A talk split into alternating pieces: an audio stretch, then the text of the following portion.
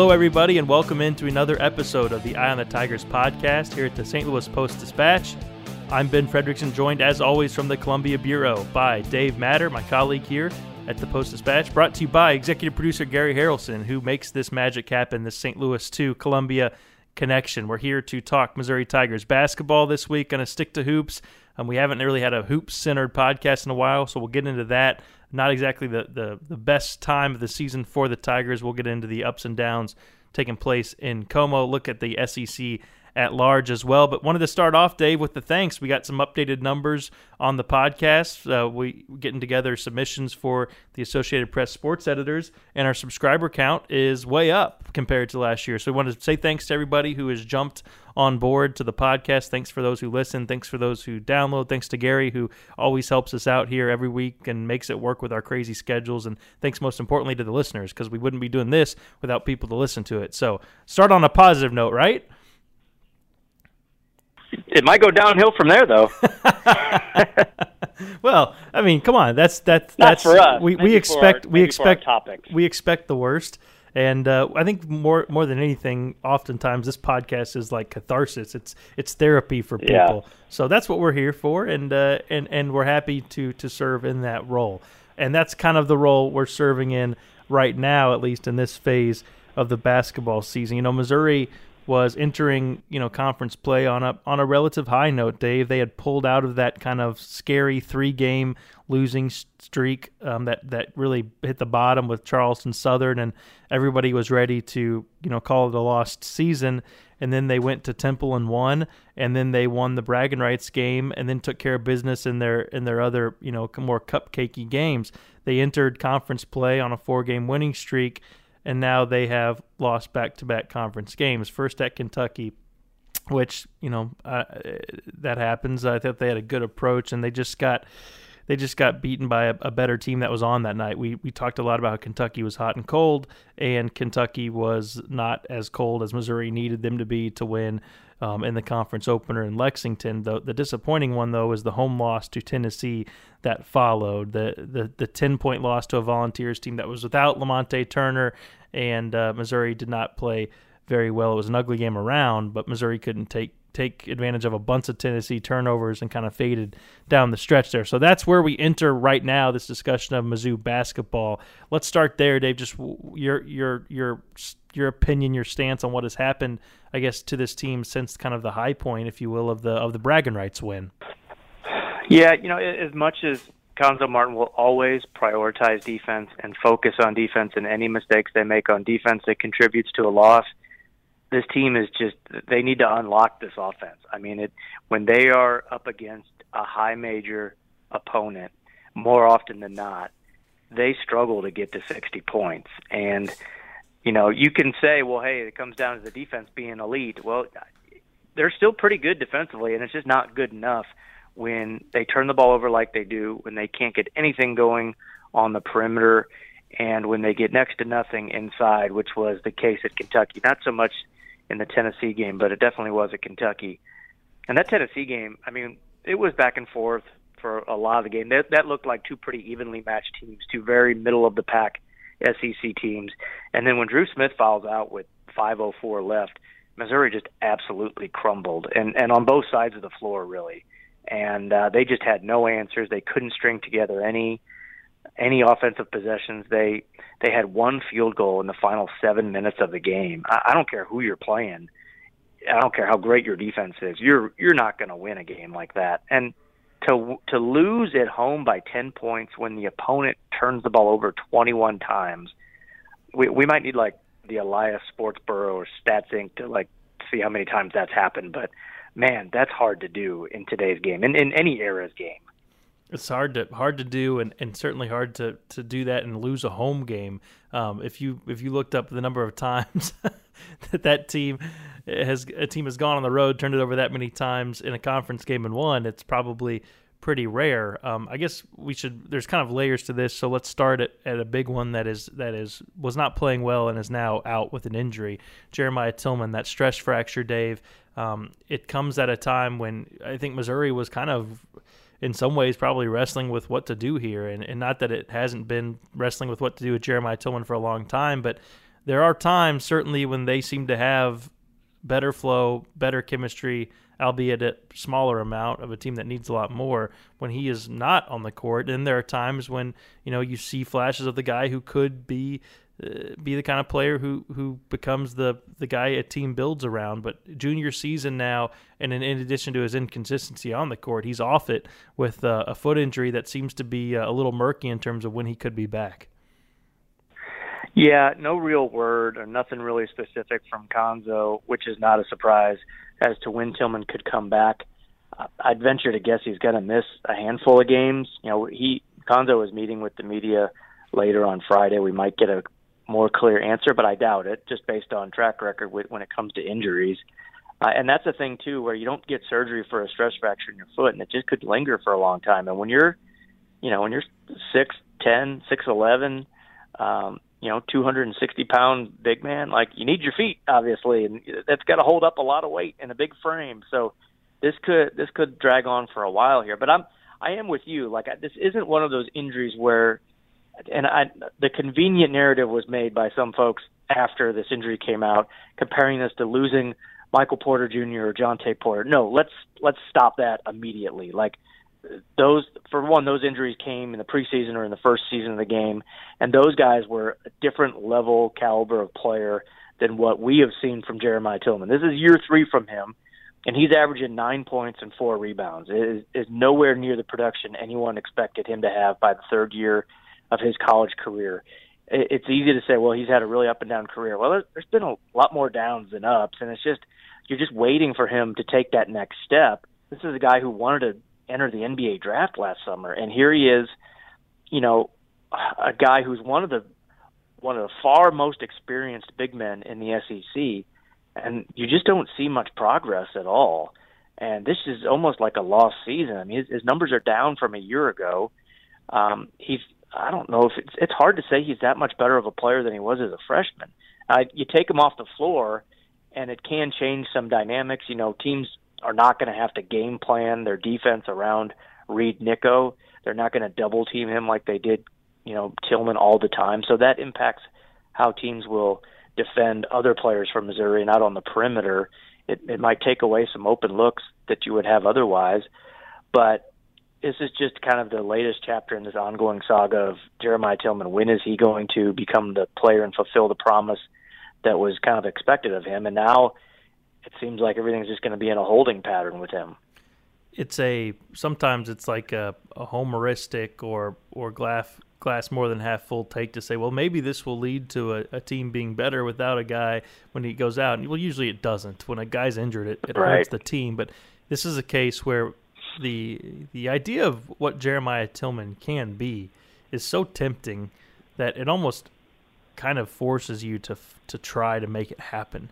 But again, talking yeah. about year three, and now they can't force it. If he's on the bench in street clothes, you have to find a way without him. He doesn't come into a game and and and, and it's not a put, punch to the gut when all of a sudden he has two fouls and you have to switch gears. It's it's he's not out there, and we've kind of said all along that one of the ways to handle this might be to play him until he gets you know just play him regardless of of fouls. And you know when he gets five he's done and treated as either he's in the game or he's fouled out.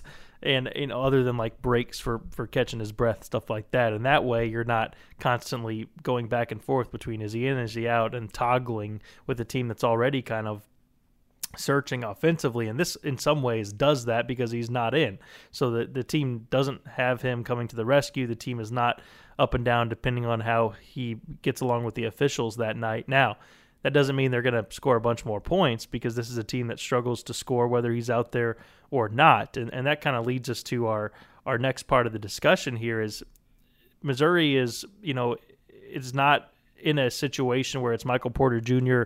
or Jontay Porter out and they have got to figure out a way to survive. No, they had a multiple kind of multiple star approach to this season, and it was supposed to be spread through Tilmon and, and Mark Smith and Dru Smith, and, and, and, and those are the guys you know we should hit on too because Mark Smith has is not scoring like you need a, a, lead guard to score, and it's putting a lot of a lot of responsibility on Dru Smith, who's having a hard time staying on the court too because he's getting some some ticky tack defensive fouls that he's got to avoid if he, if he's going to be out there and leading this team. Yeah, you're absolutely right. And you know, if if start in the front court, you know, the the contingency plans are Reed Nikko, and now you've got Mitchell Smith playing a lot of minutes at the four and the five position. Those are both Kim Anderson holdovers. I mean, I, I think that is kind of a red flag on some of the recruiting and some of the player development that's going on here. Like, nothing against those guys. I mean, they're doing their best, but where is the where's the backup? This is year three. You know, they went out and got Axel Okongo, took a flyer on him. He has played 59 seconds all year, and he's a seven footer. They threw him out there in Lexington for less than a minute. He didn't log a single stat. I, I don't know. It's just kind of hard sometimes to understand what what was the plan here. Were they really counting on Tilmon playing 30 minutes a game? Um, but then if you you shift out to the perimeter, like you said, you know, Mark Smith, if you break down his splits between high major opponents and the low major and mid majors, he's like a different guy. The shooting percentage is so much lower from three against the high major opponents, and I don't think that's a coincidence. He's playing against better, quicker, stronger athletes, and it's just harder to get open, harder to get open looks. It's the same for Torrence Watson, who's really only caught fire in two games all year: the Oklahoma game, where it was kind of garbage time, and then the Chicago State game, which was you know the worst competition Missouri's seen all year, and he breaks a arena record with eight threes against everybody else since then. He's struggled to get open and get any shots. He he never shoots from inside the three point arc. I think he's taken eight field goal attempts all year from two, and he never gets to the free throw line. So they've got some really one dimensional players, and when those dimensions aren't working, this offense just doesn't function very well. Dru Smith, when he's out there, has has been an effective player. He's he's essentially the same guy as Jordan Geist with maybe two more assists a game. The shooting percentages are similar. The points are similar. Um, turnovers are actually he turns it over a little bit more than Geist did. Uh, but he he gives you some versatility. He's a strong guy. He can get in the lane. He, he's like their best post scorer, which is not a good sign for the rest of the team. Um, but again, he swipes at the ball so much, he's finding himself in foul trouble. And and Xavier Pinson has been he's been a one step forward, two step back kind of guy this this season. He looked great against Illinois. Uh, he's looked really good in flashes.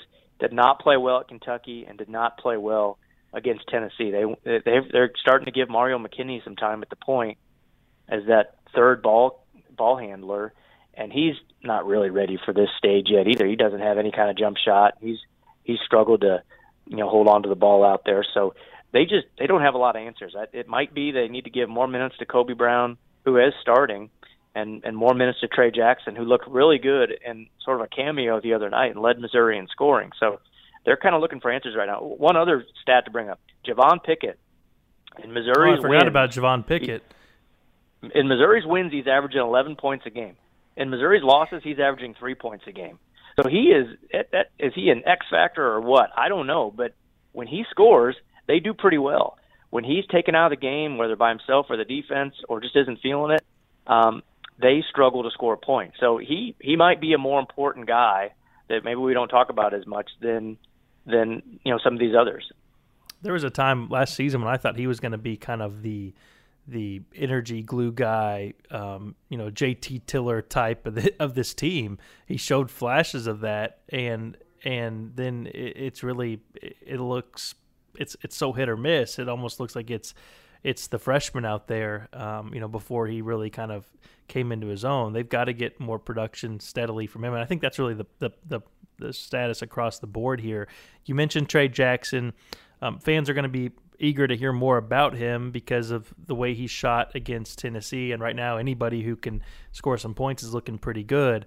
I thought you had a good observation. Uh, so many people were saying, why didn't he play more in that game? I was wondering that. You caught something at the game, you know, him him, you know, maybe not being in the in the in the shape required for him to play more minutes. Uh, what was going on there, and, and how important is it that he gets in ready for those minutes if he's going to be part of this rotation. One thing I noticed against Tennessee, you know, Cuonzo's playing a bunch of guys double digit minutes. I mean, this is he's trying, and it probably be for for for desperately searching, but he's he's trying to find answers. He's throwing a lot of guys out there to see who can grab hold of something. And if he Tray Jackson's going to be that guy, if he can keep shooting like that, maybe. But he's got to be able to stay on the court. Yeah, he, he basically has to take himself out, and Cuonzo later said he was winded and just isn't in great great game shape yet. And okay, well, he's a freshman. Maybe that's understandable. But he barely played in the month of December, so maybe if he played a little bit more, he wouldn't run into this trouble. But you also have to earn your minutes too, so it's it's kind of a chicken or the egg there with him. Um, but you can see the talent there. Um, some of these guys, it it's it, it puts the coach in a tough spot because you got to get these guys out there to get them some confidence and get them some experience, but also you need guys out there that you can count on. So do you risk playing a freshman who hasn't proved it yet and you don't really know what you're going to get, or do you stick with the veteran who at least you kind of can trust to some degree? But if those veterans aren't getting it done, maybe you have no choice. There was a part of that game in the second half where Cuonzo ran all three freshmen out there together. You know, Mario McKinney handling the ball with Tray Jackson and Kobe Brown um, at the at kind of the, the four and the five, and then I think Mark Smith and maybe maybe Pickett out there with him too. So that was a very unique lineup. It didn't last very long. He he does substitute a lot. People bring that up a lot. I, most of the time, I think it's for defensive matchups. Uh, there, there's talk about positionless basketball. I know Cuonzo's brought up before, but he's really kind of the opposite of that. I mean, it is he guys are locked into a certain position. They have their certain backups, and there's not a lot of mixing around. I mean, really, Mitchell Smith is the one guy that can bounce between the four and the five. Other than that, everybody pretty much sticks to their their spot, and you don't see a lot of versatility. They when they go small, it's really only their lineup that it normally is, and maybe Mitchell Smith at the five. So um, maybe a little more flexibility, a little more creativity with the lineup could be could be a solution here but you know you you don't have a lot of great options when nobody's really playing well. I don't I don't think we're going to see more of Okongo. I, I just don't know about that. I mean, if if he's that much of a liability out there, you don't really understand why you got the scholarship in the first place. It was kind of an off-season flyer that they took on the guy in the summer. So we'll see. I just that I, more than anything, they just need these guys to play better than what we've seen from them because I don't think there's any kind of magical solutions on the bench. Well, I feel like we should try to find something uh, upbeat to uh, to to talk about here, but uh, that's kind of where things are in in a big game against Florida on Saturday. Um, they got to try to find some answers. You're either going to have to turn every game into such a low scoring affair that uh, you're basically going to choke teams out and and find enough offense to scratch by, or you got to find some sort of breakthrough. Better yet, find somewhere that's in the middle. Um, letting your Tennessee opponent shoot 60% in the second half is not going to be a blueprint for Missouri to win. So, I guess before we look at the league as a whole, are, are you seeing signs of, of trouble with the defense, or is this more of just, you know, the offense is asking so much of the defense it's going to be hard? Tennessee made a lot of contested threes in that game. Uh, they had some shooters. Now, they, they were also, you know, defense wasn't as, as tight as it as Cuonzo wants it to be, and I know he wanted he wanted to keep the attention there. But at some point, you're going to face teams that hit down contested shots because that's what good college players do. Yeah, the threes weren't good the other night. Um, they made, like you said, they made some tough shots, and it was from some guys who haven't shot very well this year. And you know the the shots fell for them that night. I think one thing that you know we, it's maybe the casual observer doesn't always pick up on um, you know, the one reason that, that it hurt not having Dru Smith out there is, you know, Rick Barnes is smart. He was trying to get switches and get uh, get Xavier Pinson matched up against uh, the big Frenchman Yves Yves Pons, who is six six. He's kind of like Admiral Schofield was for them, a bigger body, but he can shoot out on the perimeter. And when when he got matched up on Pinson, that was a big win for Tennessee. Uh, earlier in the game, you know, they would switch and it would be Dru Smith on him, and Dru Smith's a little smaller, but he can he can handle that because he's stronger and he's he's got um, you know he's, he's just a better defender all around. And Missouri was fine with that matchup, but they didn't have that option when when he fouled out, and they went to Pons and he was able to make some shots or able to you know make some plays for his teammates. So those are some of the little things that you know don't show up in the box score, but but really do you know have a big factor in how they're playing defense. The one thing I think is a consistent concern with their defense they put teams on the foul line way too much. If you if you look inside the, some of the advanced numbers, opponents Missouri's opponents are accounting 25% of their points come from free throws. That is a lot. That is 10th in the nation. So there's only 9 teams in the country out of 353 who allow their opponents to shoot um, uh, to account for their point have free throws account for a higher rate than Missouri. So teams are living on the foul line because Missouri fouls so much, and it, it's that line between playing really aggressive and gritty and rugged, and then just just hacking people. And I think Missouri's players need to be smarter to recognize how a game is being officiated. And like the Illinois game, heck, they were letting anything go in that game for the most part. And what do you know? Missouri won. Other games, the whistles come out a lot sooner, a lot more frequent, and that's where Missouri players have to adjust, and especially the guards, especially Dru Smith, to know what you can get away with and, and what is going to be called.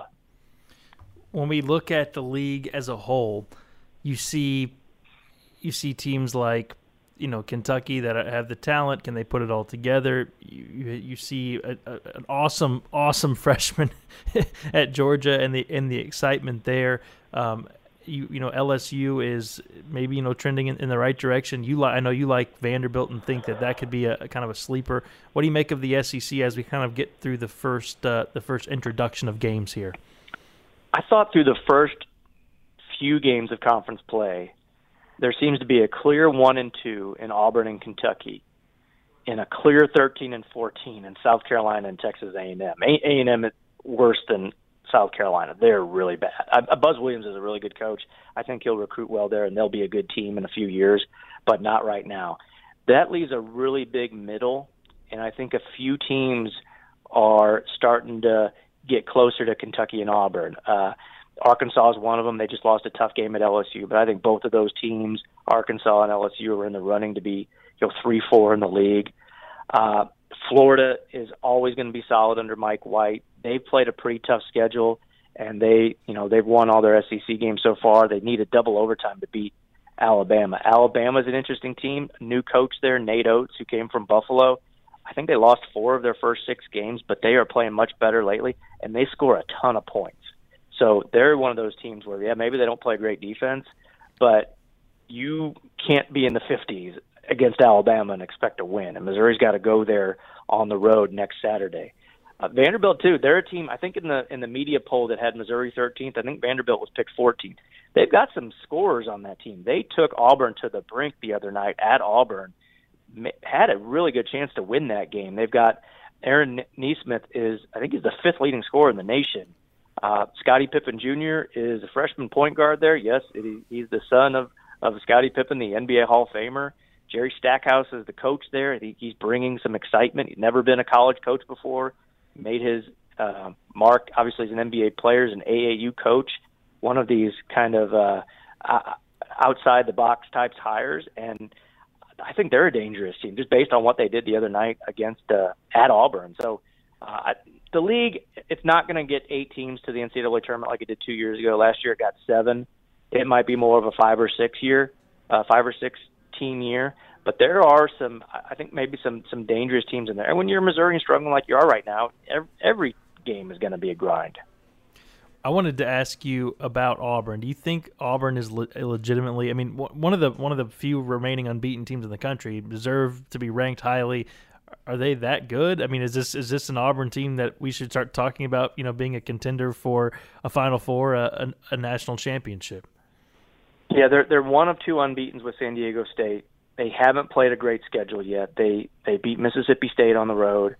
Um, they beat NC State. We know they they beat SLU, and that was a, a fairly close game. They didn't really play a very aggressive non-conference schedule. Um, a decent win over Davidson. New Mexico, Furman. You know, no no blue bloods by any means, but they've got some guys. And Isaac Okoro is a freshman, six six wing who was really good the other night against Vandy. Samir Doughty, uh, he's the guy that uh, he had the unfortunate play in the Final Four last year, where he uh, either called a timeout or, or a turnover late. Big mistake might have cost him a chance to play for the national championship, but he's a really good guard. J'Von McCormick junior college guard. He's just one of those Bruce Pearl type players who, um, you know, is is is really fast up and down the courts, can score a lot of points in a flash. Uh, Austin Wiley is still there as a senior. He was a big time recruit. Well, I think he had some NCAA issues for a while. So we know Bruce Pearl can recruit. Uh, he has survived, you know, NCAA investigations and issues up and down at Auburn, and we know he's a really good coach. So I, I think they are a legit contender to win this thing, obviously, and and make it all the way this year, maybe back to the Final Four. They they look like a better team right now, um, maybe not as experienced, but they look a little bit more explosive than they did a year ago when they kind of were up and down in SEC play and then made a push at the end of the year uh, in the SEC tournament and then obviously in the NCAA tournament. So I think they're for real. Never doubt Bruce Pearl's ability to survive and, and thrive, and he's got a great place to right. do it at, at Auburn too, because they'll protect him with tanks if uh, if they have to. Um, all right, well, we'll we'll wrap this up and, and we'll run and, and, and we'll have coverage of, of Saturday's game against Florida. I'll be in Columbia with you, and we'll have uh, we'll have you know uh, dual coverage from from Como there against against the Gators. Quickly though, I wanted to say I loved your interview with Kim English. You had the blog, kind of the full Q and A, and also the story in in the paper. Um, but I have to ask, I mean, is there any way in 2020 that there would ever be a fan support group for a college basketball player called Cougars for Kimmy? I mean that. Did you see the Cougars? Did you see the Cougars for Kimmy reunion? So now, for people who don't know, I, I mean, so like, hey, what, anything anything it takes to boost attendance at Mizzou Arena. Oh, I mean, Missouri, Missouri might want to schedule Tennessee for like a non-conference game to to get the Cougars out. I, he he will go down as as he's not the best player to play at Missouri in the last 25 years, but he he might be the most popular, and I think a lot of it was just his charisma. He was so uh, outspoken. He was so defiantly loyal to Missouri's program. You know, he'd say some things that maybe turn some people off sometimes. He uh, he he bristled with the media at times, um, but he was never boring. You can you can give Kim that much, and, and give him credit for at 31. He's working on his his uh, his third Division One staff. Uh, he's a guy that he's got a plan ready. If if he should get an opportunity to be a head coach, he interviewed for the Missouri State job, you know, a, a year and a half ago and he's all ready to be to be a head coach at some point. He's learning under one of the best right now in Rick Barnes at Tennessee, and uh, you know you you want to pull for the guy, and I there's going to be obvious course. Hey, bring him back to Missouri. I, I think I think Mizzou's could maybe take a break on hiring former players in, in the major sports. Those those don't always go well, but you know no one should be surprised if he's a head coach somewhere this is in the not too uh, distant future for folks who don't know about Cougars for Kimmy, that was Kim English's um, unique um, cheering selection, which was, I believe, at least one Missouri professor, uh, a group of, of of women who dubbed themselves Cougars for Kimmy, and you can you connect the dots there. And they had shirts, and there was a reunion when Kim came back to coach uh, with Tennessee, and uh, the signs and the and the shirts were out, and hey, you know, people were were happy to see him. I got a lot of respect for Kim. I was at Mizzou working for the writing for the Columbia Missourian when he was playing, and he taught me a lot about how to do interviews and what not to ask, and and and you know we we kind of the first guy I butted heads with, and also ended up having a good relationship with. Um, we I learned a lot from him, and I'll never forget ever, Dave. You'll remember this um, when the when the you know idiot put the stupid uh, cotton balls at, on the on the lawn of the Black Culture Center in Columbia, and it was one of those things where it was the biggest story in town. This guy had been arrested. He was a you know as he should have been, and Kim English had some of the most clear-headed and thoughtful comments on that as anyone in Columbia at the time, as a player, as a college student at the University of Missouri, saw an opportunity to say, "Hey, you know, this is how I feel," and he spoke confidently and without fear of backlash, and and, and said some really eloquent things that I, will never forget. Him taking an opportunity to stand up and do that, and that's kind of been the guy. He he was always going to tell you what he thought, whether uh, whether it, it put him in a in a tight spot or not. And, and I thought that uh, I thought he was he was a true leader that day, and has continued to be. Absolutely, and you know, I I think also players from that era, um, I, I think a lot of them developed a little more rapport with the media than than we get now, and guys like Laurence Bowers, yep, um, even guys like Marcus Denmon, you know, Matt Lawrence before them, um, and I I just think it, a lot of it a lot of it comes down to access. A lot of it just comes down to the personality of the guys, but that that was a, a really a really special era, and I, I think we maybe in the media you might take that for granted a little bit when things now are, are different. You know, you really don't get to know the players very well. uh, they may not be as comfortable expressing themselves like a like a Kim English or a Laurence Bowers was because they're they're not around the media as much. So, um, you know, it's a shame that things change that way, but it, it does make you appreciate a guy like Kim.